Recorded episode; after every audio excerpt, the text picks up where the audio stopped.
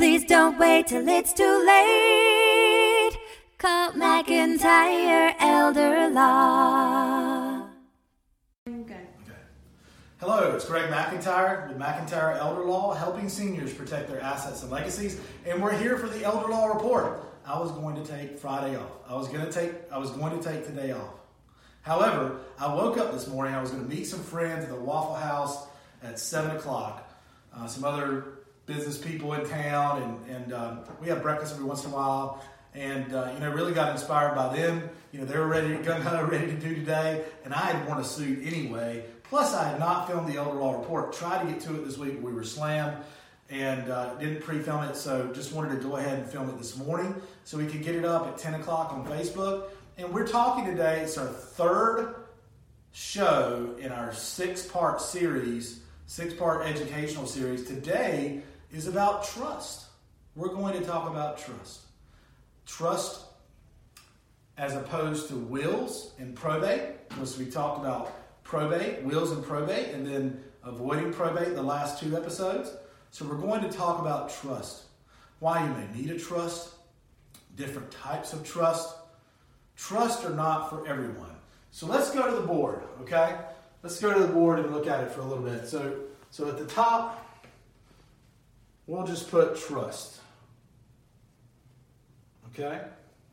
So, what different types of trust are trust? What different types of trust are there? Let's get a little thicker. There you go.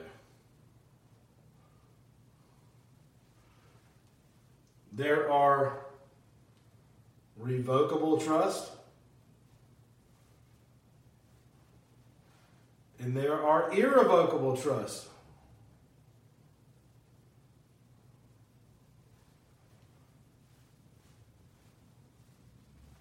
So there are many different names of trust out there. Insurance, you know, life insurance trust, uh, uh, Medicaid asset protection trust, Veterans asset protection trust, family trust, revocable living trust, testamentary trust. So those are some that we will go over, okay?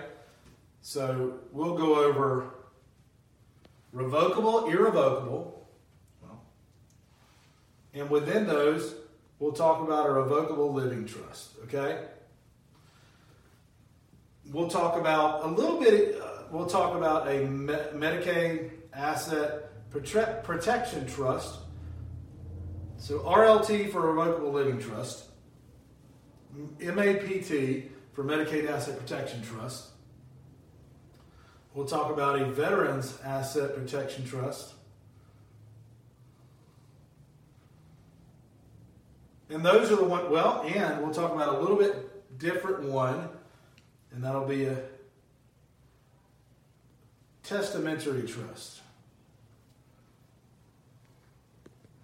But before we get in the weeds with the different type of types of trust, let's talk about why you might need a trust. Taylor, why would someone need a trust? to pass. Thanks for filming this morning, Taylor. You're welcome to pass property or money, or to help a child pay for a child's um, education or Okay. well-being. I'm going to be play devil's advocate.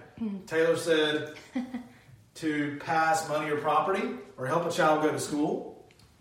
True. However, can't you do that with a will? You can. Can't you just pass money and property with a will?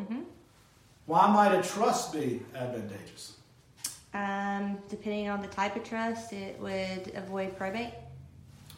All trusts avoid probate No. that are in effect when you pass away. A trust can be created in the probate process. And which trust is that? Or testamentary. Testamentary trust, right? Your last will and testament. So in your last will and testament, you can say that either, you know what, Taylor, I'm going to give you my Apple Pencil. Okay? Thank you, Greg. When I when I die, I'm going to give you my Apple Pencil. Okay? How lucky am I? There is this weird video that my kids play all the time. By the way, we need to play it on here. okay, we'll play it. It goes, I have a pen, I have an apple. Pineapple. I know that song. What do I have? apple pen. It's a um. I have a pen. I have pineapple. yes. Pineapple pen. What is this? The Asian the- guy. it- yes, but it is. It's funny. It's almost mesmerizing to watch.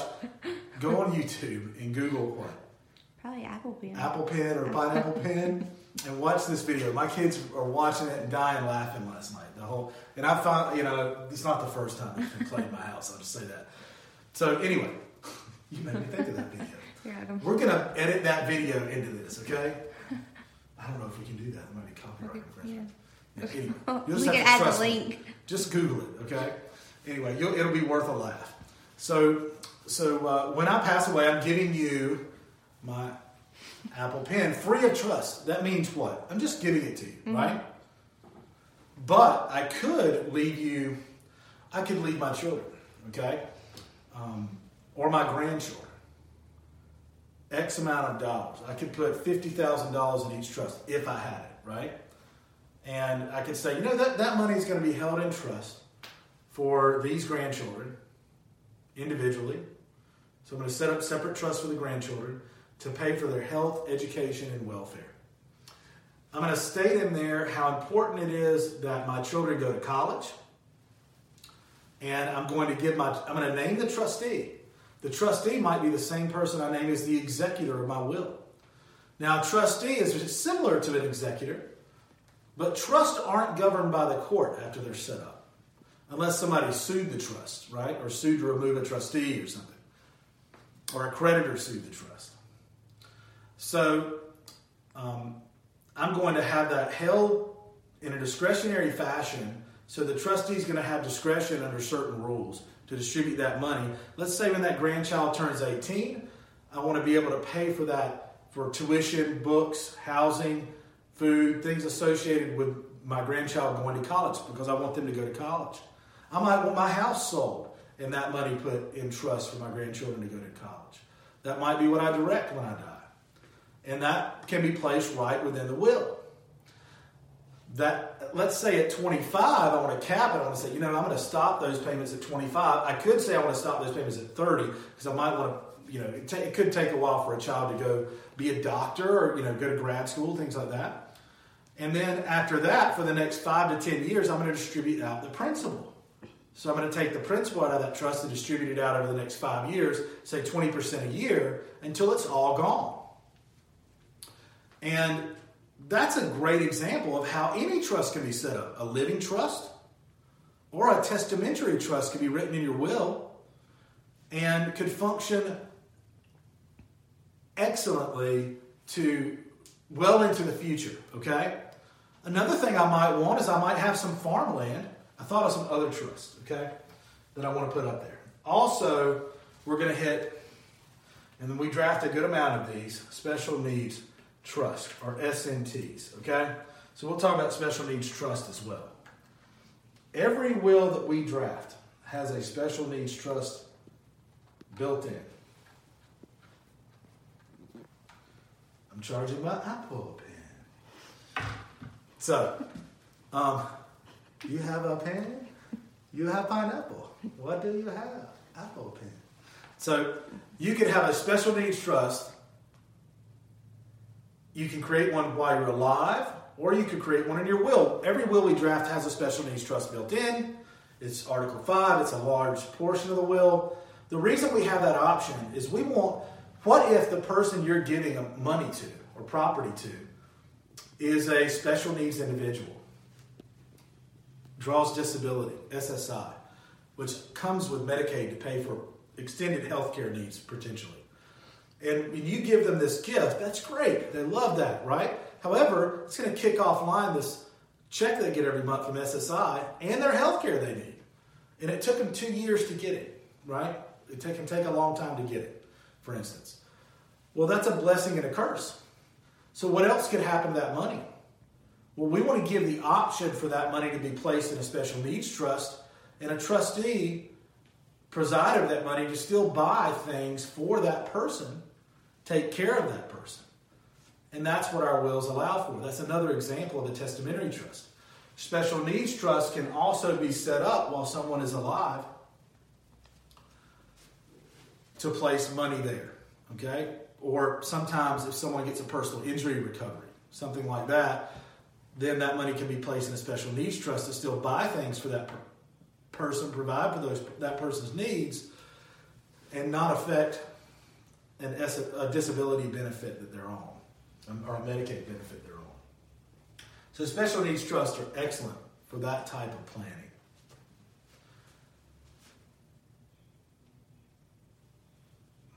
Revocable living trust, I think, is the most common type of trust that people think about. Now, revocable.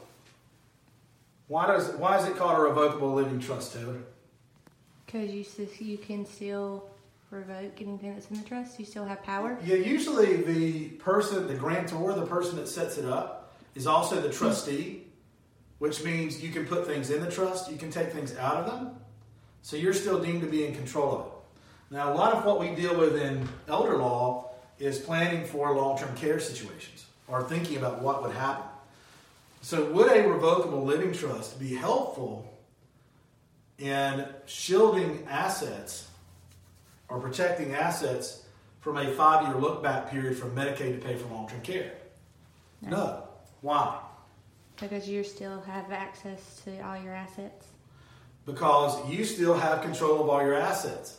So even even even though this might give some liability protection from creditors, things of that nature, separate you from your money a bit, it still flow through taxation because it's generally going to use your social security number, so it's no separate tax return for the trust. Trust can have a higher tax, will have a higher tax rate if they're set up with a separate tax ID number.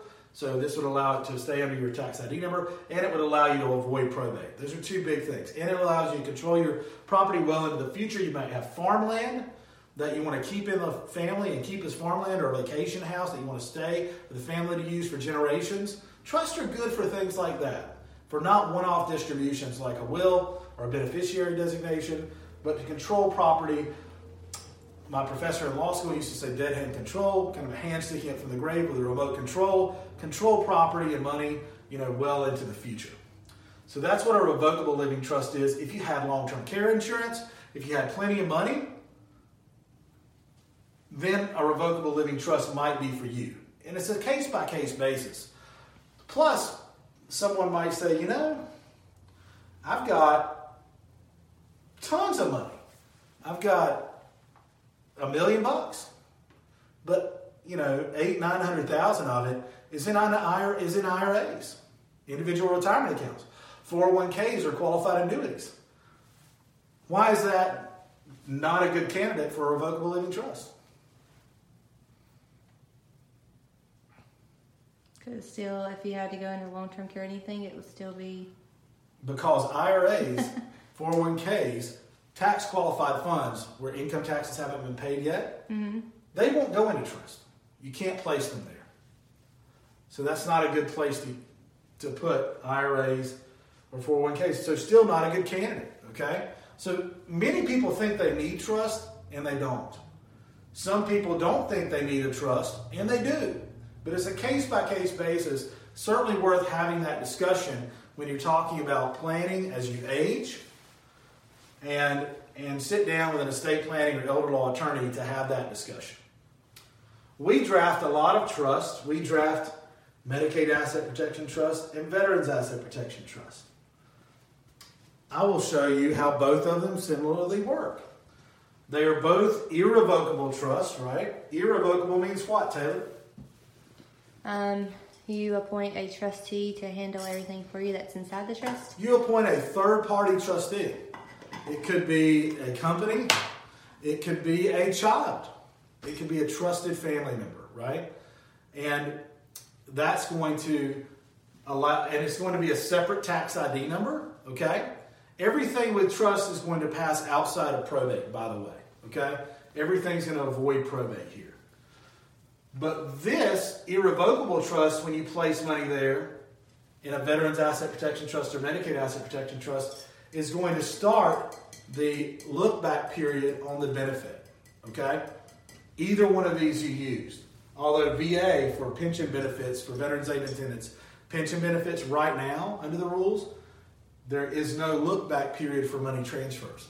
But this is a great place to place money to qualify people for the veterans benefit and still have that set aside for that person and for future generations.